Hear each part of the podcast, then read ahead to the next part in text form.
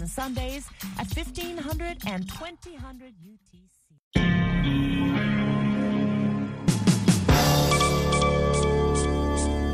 Hivi sasa ni saa tatu kamili. Zifuatazo ni habari za dunia kutoka idhaa ya Kiswahili ya Sauti ya Amerika. Msomaji ni mimi Idi Ligongo. Jeshi la Ukraine leo limesema mfumo wake wa ulinzi wa anga umetungua ndege zisizo na rubani 25 kati ya 33 ambazo Russia imezitumia kushambulia mikoa ya Sumi na Odessa nyakati za usiku. Ole Kiper, gavana wa Odessa, amesema shambulizi lilipiga eneo la Ismail kwa mara ya nne ndani ya siku tano na kumjeruhi mtu mmoja. Ameongeza kusema pia shambulizi liliharibu miundombinu ya bahari na jengo la utawala. Wizara ya ulinzi ya Rusia inasema imeharibu ndege mbili zisizo na rubani za Ukraine katika mkoa wa Rostov pamoja na Bryansk na nyingine katika vitongoji vya Moscow. Meya wa Moscow Sergei Sobyanin amesema kupitia Telegram kwamba mabaki ya ndege isiyo na rubani iliyotunguliwa yalianguka katika wilaya ya Ramenski na hayakufanya uharibifu ama kusababisha vifo. Waziri wa mambo ya nje wa Marekani Antony Blinken aliutembelea mpaka wa Ukraine ambao unalindwa katika vitongoji vya Kiev leo hii alipokuwa akiwa katika ziara ya mwisho ya siku za ziara zake ya kushtukiza. Ziara hiyo imejumuisha kukabidhi magari yaliyotolewa na Marekani ya mfumo wa kuzuia mashambulizi ambayo ni sehemu ya magari 190 yatakayopelekwa nchini humo katika miezi ijayo. Waziri Blinken pia alikutana na timu ya Ukraine inayofanya kazi kuondoa silaha za Rusia ambazo hazijalipuka katika shamba la mahindi ambayo yangesafirishwa nje ya nchi. Jumatano, Blinken alitangaza msaada mpya wa Marekani wa dola bilioni moja kwa Ukraine, ambapo dola milioni 175 ni msaada wa ulinzi utakaojumuisha vifaa zaidi vya ulinzi, risasi, silaha za kukabiliana na vifaru, ikijumuisha risasi za uranium ambazo ziliahidiwa, pamoja na vifaru vya Abraham na vifaa vingine. Kampuni ya usafirishaji ya meli ya Ugiriki imekubali makosa kwa kusafirisha kwa magendo mafuta ghafi ya Iran ambayo yamewekewa vikwazo na kukubali kulipa faini ya dola milioni 2.4 kwa mujibu wa nyaraka mpya za mahakama ya Marekani ambazo shirika la habari la Associated Press imeziona. Kesi ya sasa ya umma dhidi ya kampuni ya Empire Navigation ambayo inakabiliwa na kipindi cha miaka mitatu cha uangalizi ilikubali kuingia makubaliano kufanya kuwa kukiri kwa kwanza kwa waendesha mashtaka wa Marekani kwamba Marekani ilishikilia mapipa milioni moja ya mafuta kutoka meli ya mafuta ya Suez Rajan. Kashfa hiyo inayohusiana na meli ilisababisha mivutano baina ya Washington na Iran licha ya kwamba zinafanyia kazi biashara ya mamilioni ya dola kutokana na mali za, za Iran zilizoshikiliwa na Korea Kusini ili kuachiliwa kwa Marekani kwenye mwenye asili ya Iran anayeshikiliwa mjini Tehran. Na jeshi la Gabon leo hii limemteua Raymond Ndong Sima mpinzani mashuhuri wa rais aliyepinduliwa wa, wa taifa hilo Ali Bongo Dimba kama waziri mkuu wa kipindi cha mpito baada ya kufanyia kazi mapinduzi hapo Agosti 30, ilitangaza televisheni ya taifa ya serikali. Dong Sima mwenye umri wa miaka sitini na minane alihuduma kama waziri mkuu katika serikali ya Bongo kuanzia mwaka elfu mbili na kumi na mbili mpaka elfu mbili na kumi na nne kabla ya kugeuka kuwa mkosoaji na mpinzani mkubwa wa Bongo ambaye alishindana naye katika uchaguzi wa mwaka 2016 na 2023. Gabon imeingia katika kipindi hiko ambapo wiki hii serikali ya mapinduzi iliahidi kufanya mabadiliko ya katiba na kufanya linalowezekana kurejesha utawala wa kiraia ambao jumuiya ya kimataifa imetaka Gabon kufanya hakikisho kwamba inaelekea kurejesha hali ya kiraia katika taifa hilo. Mwisho wa habari hizi za dunia kutoka hapa Washington. Mimi jina langu ni Idi Ligongo. Endelea kuwa nasi kwa ajili ya matangazo ya kipindi cha Kwa Undani utakapokuwa na mwenzangu Patrick Nduimana kutoka hapa. Shukran kwa kuwa nami.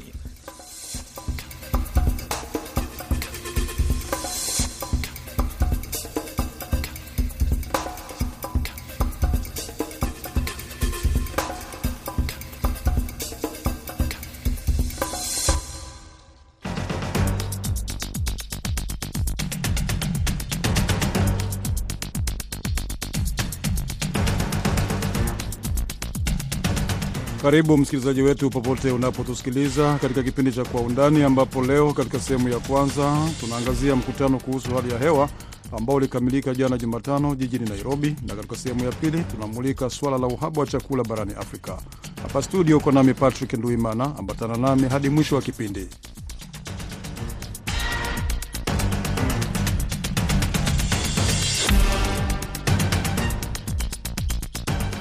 Mkutano wa siku tatu wa hali ya hewa barani Afrika uliofanyika jijini Nairobi nchini Kenya ulikamilika Jumatano, huku serikali, sekta binafsi, benki za kimataifa na wahisani wakitoa ahadi ya jumla ya dola bilioni 23 kwa ajili ya kuwekeza katika nishati mbadala na uchumi wa kijani ili kupunguza athari za mabadiliko ya hali ya hewa kote barani Afrika.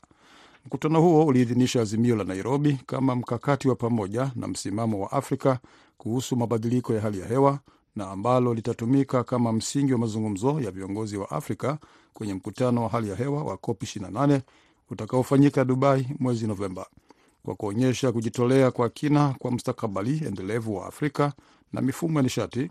Ikiwiana na azimio hilo la Nairobi, viongozi hao wametia saini mkataba wa hidrojeni ya kijani, na Umoja wa Ulaya umeahidi kuendeleza na kuharakisha utengenezaji wa kijani kama mfumo wa uzalishaji wa shughuli rafiki kwa mazingira. Kuhusu mfumo huo, wafanyakazi watatumia rasilimali chache za asili kupunguza uchafuzi wa mazingira na taka, kuchakata na kutumia tena nyenzo na uzalishaji wa wastani ili kubuni maelfu ya ajira mpya zenye thamani ya juu pamoja na kuvutia uwekezaji mkubwa wa sekta binafsi barani Afrika. Wanaharakati wa mazingira wamekuwa wakiwaomba viongozi wa Afrika kuwa na msimamo mmoja katika suala la mabadiliko ya hali ya hewa hasa kuzitaka nchi tajiri ambazo viwanda vyao vinachangia pakubwa kwa kuchafua mazingira na kuongeza joto kutekeleza ahadi zao za kupunguza kiwango cha joto, bila kusahau kutoa fidia ya dola bilioni mia moja kwa mwaka kwa nchi za Afrika zinazopata athari kubwa kutokana na mabadiliko ya hali ya hewa. Helen Dena ni kutoka shirika la Greenpeace Africa. Nimeanza kumuuliza ikiwa ameridhika na maazimio yaliyochukuliwa katika mkutano huo. Hatujaridhishwa kabisa na matukio ya huu mkutano, na inasikitisha kwamba mkutano huu ulikuwa umepangwa kuwaleta pamoja serikali za bara la Afrika, lakini tukiangalia wengi tu wa, wa, watu wa bara la Ulaya wamekuja wakakuwa ni kama wao sasa ndio wanasema katika huu mkutano. Ukiangalia hata yale matokeo ma, matokeo ambayo wanaita declaration, sana sana ameongelea mambo ya fedha na mambo ya uh, kaboni ambazo ma, mabara mengine yanataka kuja ku, ku, kusema wacha tukuwe na hii soko la, la kaboni. Sisi kama wanaharakati tulitarajia kuwa wataongea mambo ya kawi mbadala um, ambayo tunaita ni renewable energy. Kwa hivyo tunaona ni jambo la kusikitisha, tumekaa siku tatu na hakuna matokeo ambayo yanatusaidia sana kama bara la Afrika. Bara la, la Afrika linakumbwa na mambo mengi tu ambayo ni yanaletwa na mabadiliko ya hali ya hewa ama tunasema mabadiliko ya tabia nchi. Wa, wa, viongozi wa Afrika walichukua kauli moja hasa uh, upande wa kupewa fedha za kutosha ili kuweza kukabiliana na athari za mabadiliko ya hali ya hewa. Ndio, walipewa fedha, lakini mambo ambayo tunasema ni kuwa kukabiliana na mabadiliko ya hali ya hewa ama uh, tabia nchi inahitaji fedha, lakini uh, mazungumzo hayakufaa haya kuwa kuhusu fedha peke yake. Wanafaa pia waangalie mambo kadha wa kadha, ni nini haswa inaleta haya madhara? Na ni nani wanasababisha haya madhara, kwa sababu ukisema ni fedha peke yake basi mataifa mengine ya bara la Ulaya ama hata um, kwengine tu wanaweza kuja wakasema tutawapatia pesa, lakini mturuhusu kuendelea kutumia nishati ambazo zinaleta madhara, kwa kimombo tunaita fossil fuels. Sasa kama hatutaweza kukabiliana na kile chanzo cha cha mabadiliko ya hali ya hewa, hata tukiwa na fedha haitatusaidia. Na hivyo ndio wana, wanaharakati tunasema kando na fedha, fedha ni muhimu ndio, lakini kando na fedha, hili kongamano pia lingeangazia mambo ambayo yangeleta manufaa zaidi kuhusu uh, je, tuna kama sisi kama watu wa, wa, wanabara Afrika tunaona yani tunaweza kuendelea kivipi ama kudevelop kivipi bila uh, kutotumia nishati ambazo zinaleta madhara. Inakadiriwa kuwa Afrika ina asilimia 40 ya rasilimali za kuzalisha nishati safi duniani, lakini viongozi wa Afrika walioshiriki mkutano huo wa Nairobi wanasema ni dola bilioni 60 tu au asilimia mbili ya uwekezaji wa nishati safi wa dola trilioni tatu uliokuja barani Afrika katika muongo mmoja uliopita. Helen Dena anaona kwamba suala hilo la nishati safi isiyokuwa na madhara kwenye mazingira halikusisitizwa katika mkutano huo. Hapo wamefanya vizuri kabisa, lakini zile nishati zingine ambazo tayari zinaendelea na tayari zinaleta madhara, hawakusema wanaenda kukatiza ama wanaenda kupunguza. Hawakusema ma, hawaku, hawakupeana um, ile tunaita commitment kuwa wataenda kupunguza uh, hizi nishati zingine. Wame wame wame, wame, wamesema ni kweli tuna asilimia karibu arobaini, bara la Afrika lina asilimia karibu arobaini uh, ya, ya uwezo wa kutengeneza hii, hi nishati tunaita nishati ya kijani ama green energy ama renewable energy. Lakini kando na hapo, tukitaka kuendeleza hii nishati mbadala, lazima pia huku kwingine tupunguze ile ambayo inaleta madhara. Kwa hivyo huku kwingine hawajaongea sana. Ukiangalia kama Kenya kwa mfano, tumekuwa na kiangazi. Kiangazi, tukimaliza kiangazi tunakuwa na mafuriko. Ukiangalia uh, kama uh, Congo DRC pia juzi juzi wamekuwa na mafuriko mengi na ile tunaita landslide, watu wakafa. Tukiangalia pia uh, South Africa, yani you know, um, kumekuwa na ile tunaita cyclone ama mafuriko, watu pia wakafa. Kwa hiyo bara la Afrika linaendelea kupata haya madhara na, la, kwa, kwa kasi na na kwa madhara haya yanatuathiri yana hata zaidi, kwa sababu sisi hatuna ule uwezo eh, wa, wa, wa, wa kuwa tuta, tutaweza kujisaidia madhara haya yakitukumba. Madhara hayo umeyazungumzia, mafuriko, kiangazi, ukame, ni majanga ambayo hutokea na sio rahisi kuweza kuyaziwia, lakini wanasema kuna njia za kuweza, mfano, kufanya kilimo ambacho kinastahamili athari za majanga haya. E, na hapa naona wametoa ahadi kwamba wanaweza katoa uwezo wa kuziwezesha nchi za Afrika kuwa na kile kilimo, kuzalisha chakula japokuwa kuna madhara ya majanga, ili kilimo kiweze kustahamili majanga hayo, athari za majanga hayo. Hapo unasemaje? Ni kweli wanaweza fanya hivyo, lakini pia tuangalie uwezo wa wakulima wetu kustahimili haya majanga.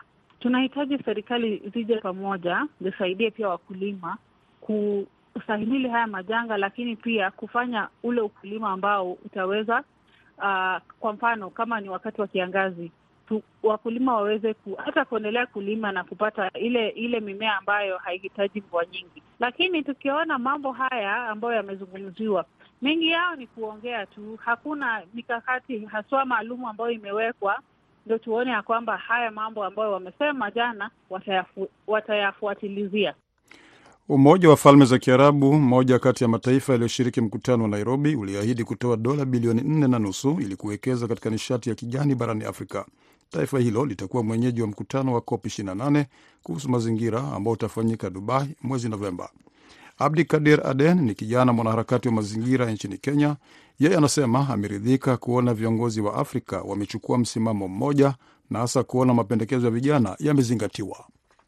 Jambo la kwanza, jana tumekuwa na mkutano umeweza kufika kikomo ya inayozungumzia mambo ya masuala ya mabadiliko ya tabia nchi. Tumeweza kuwa na viongozi kadha wa kadha kutoka nchi za Kiafrika ambao wameweza kupeana pendekezo lao kutokana na mkutano huo, ambao sasa pendekezo huo utapelekwa hadi kwa hadi moja kwa moja hadi mkutano mkuu wa mambo ya mabadiliko ya tabia nchi ambayo itafanyika katika katika nchi ya Dubai mwaka huu ya COP, ya COP 28.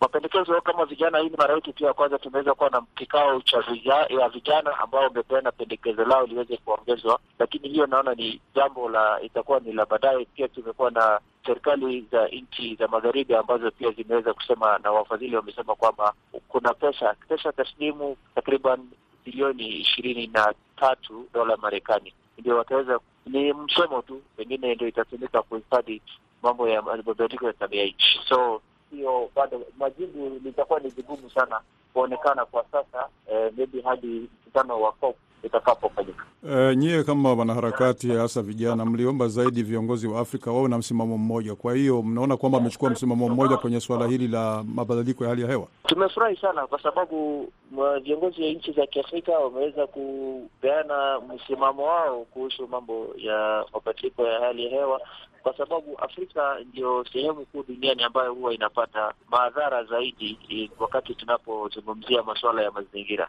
na ni vizuri kwamba sisi kama vijana pia tumeweza kupata motisha kwamba huu ni wakati wa kuweza kupeana sauti yetu sisi kama kama Afrika na pia sisi kama vijana kutoka taifa mbalimbali za Afrika na pia hasa Kenya, na tumeweza kupeana pendekezo letu baada ya kikao ya vijana. So tuna matarajio mengi eh, hasa kama vijana kutoka Afrika pengine pamoja na viongozi wetu ambao tunaona kwamba wana msimamo mmoja na wanazungumza lugha moja. Unasema vijana mlitoa pendekezo, unaweza kutuelezea uh, ni, ni, ni mapendekezo gani ambayo mmetoa nyie vijana? Ya kwanza ni kuhusishwa kwa vijana, kwa sababu hii ni kikao ya kwanza ambayo pia imeweza kuwaleta vijana kutoka sehemu mbalimbali ya Afrika, pia wao waweze kuketi na kusema sisi kama vijana kutoka sehemu hii ya Afrika tunaathirika vipi, mambo haya yanatuathiri vipi. Pia wameweza kuitisha ofisi ambayo itakuwa inasimamia masuala ya vijana hasa katika Umoja wa Mataifa, na kwamba itakuwa na sehemu fulani ambayo itakuwa inazungumzia masuala ya vijana na inayosimamia mambo ya vijana, kwa sababu kwa sasa hatuna ofisi maalum ambayo inazungumzia masuala ya vijana hasa katika mambo ya Umoja wa Mataifa na pia katika eneo la Afrika. Aden ameelezea pia matarajio yake kwenye mkutano wa COP ishirini na nane.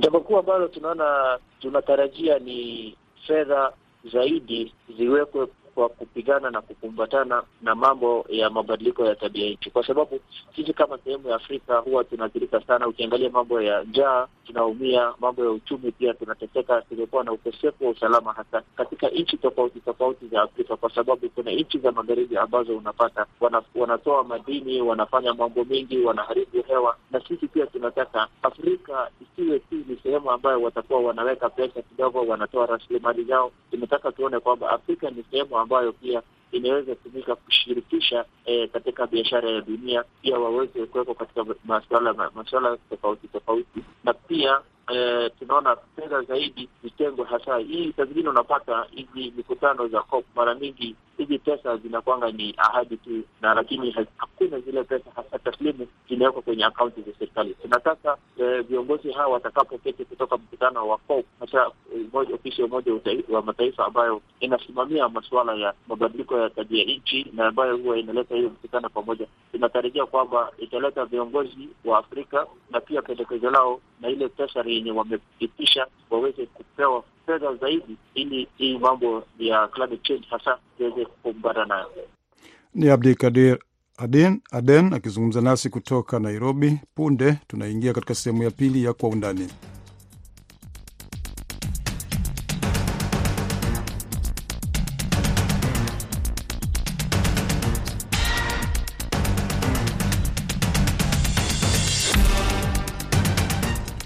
Licha ya kwamba bara la Afrika lina rutuba na rasilimali nyingi, la kushangaza ni kwamba Afrika ndilo bara maskini zaidi duniani na pia ndiko watu wengi zaidi wanakumbwa na uhaba mkubwa wa chakula. Watu wanaokumbwa na uhaba wa chakula kwenye nchi kadhaa za Afrika wamekuwa wakitegemea misaada kutoka kwa wahisani, lakini kutokana na kuwa idadi yao inazidi kuongezeka, imekuwa vigumu kwa misaada kutosheleza mahitaji ya watu wanaohangaishwa na njaa. Hata hivyo, sababu moja ambayo imekuwa ikichangia watu kukumbwa na ukosefu wa chakula haijaangaziwa sana, ambayo ni mizozo ya ndani ya nchi. Mwenzetu Jason Nyankundi kutoka Nairobi anaangazia namna mizozo imechangia kwa kiwango kikubwa kwa ukosefu wa chakula na njaa barani Afrika. Viongozi wa nchi za BRICS zikiwemo Brazil, Russia, India, China na Afrika Kusini waliokutana katika mkutano wa kilele mjini Johannesburg, Afrika Kusini mwezi uliopita walitangaza uamuzi wao wa kupanua wanachama wa kundi hilo la mataifa yanayoinukia kiuchumi. Nchi mbili za Afrika, Misri na Ethiopia, zitaalikwa kujiunga na kundi hilo kuanzia Januari mosi mwaka 2024 pamoja na Argentina, Iran, Saudi Arabia na Umoja wa Falme za Kiarabu.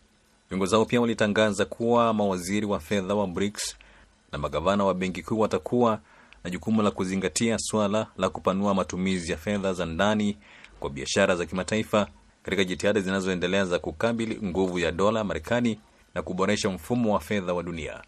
Katika hotuba yake kwenye mkutano huo, rais wa Afrika Kusini Cyril Ramaphosa alisisitiza kwamba Afrika Kusini inaunga mkono upanuzi wa BRICS na kushirikiana na mataifa mengine ya Afrika ambapo bara linaweza kufungua fursa za kuongezeka kwa biashara, uwekezaji na maendeleo ya miundombinu.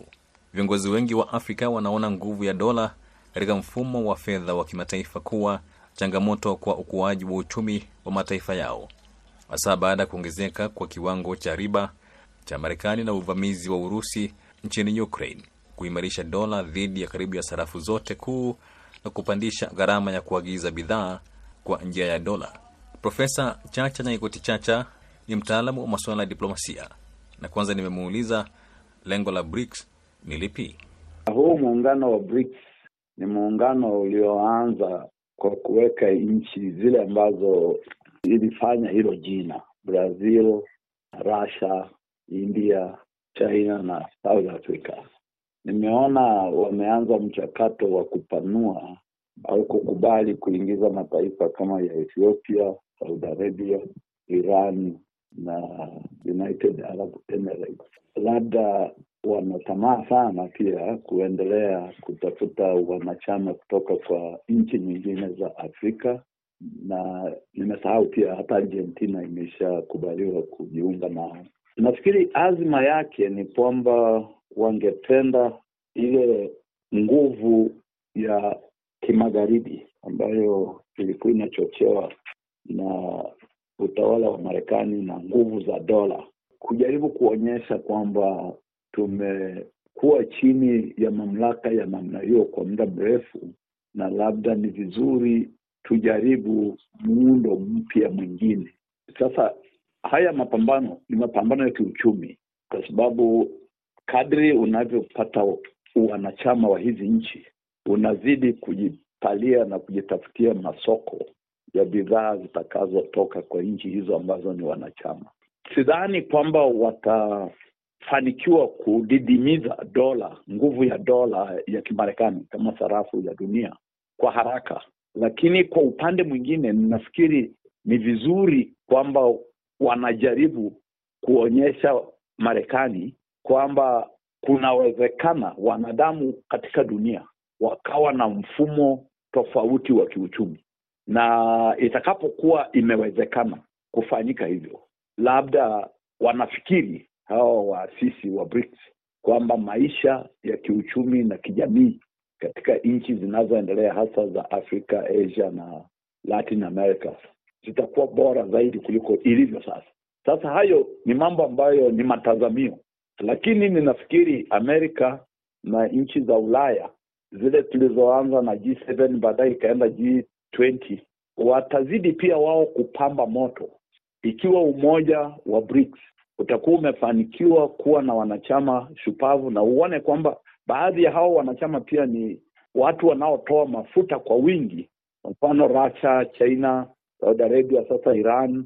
E, nafikiri wanatamani sana kusema kwamba kwa vile tuna rasilimali ambayo inaweza kushika na kuhimili mifumo ya kiuchumi ya dunia, basi tunaweza kuleta sarafu tofauti na dola, na hiyo sarafu ikawa na nguvu, ikawa ndio inatumika katika biashara ya kimataifa.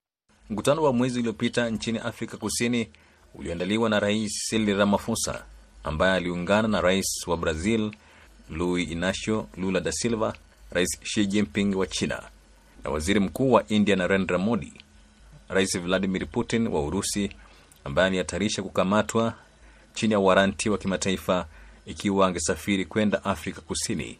Alihutubia mkutano huo kwa njia ya video na kuwakilishwa na waziri wa mambo ya kigeni wa Urusi Sergei Lavrov. Afrika Kusini ambayo ndiye mwanachama mdogo zaidi kiuchumi na idadi ya watu ilikuwa mnufaika wa kwanza wa upanuzi wake mwaka 2010 kundi hilo lilipojulikana kama BRICS. Nchi hizi kwa pamoja zinachangia zaidi ya asilimia 40 ya watu duniani na robo ya uchumi wa dunia.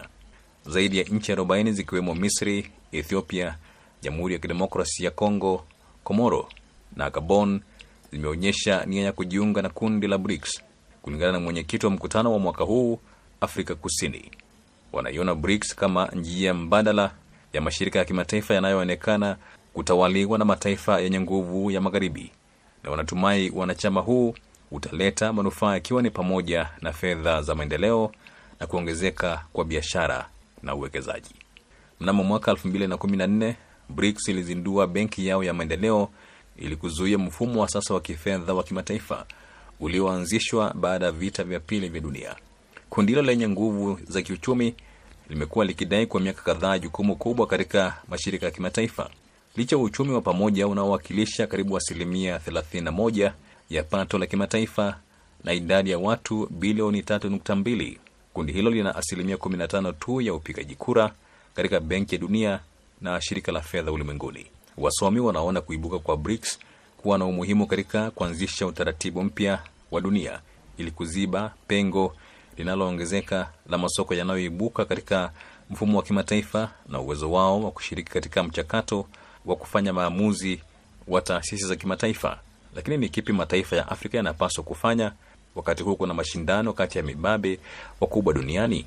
Ninafikiri nchi za Afrika nyingi hazitajiunga nalo kwa sababu nchi za Afrika, mkumbuke, nyingi zilikuwa ni makoloni ya hizo nchi za magharibi, si Amerika, lakini Wafaransa wa, wa hasa na Waingereza eh?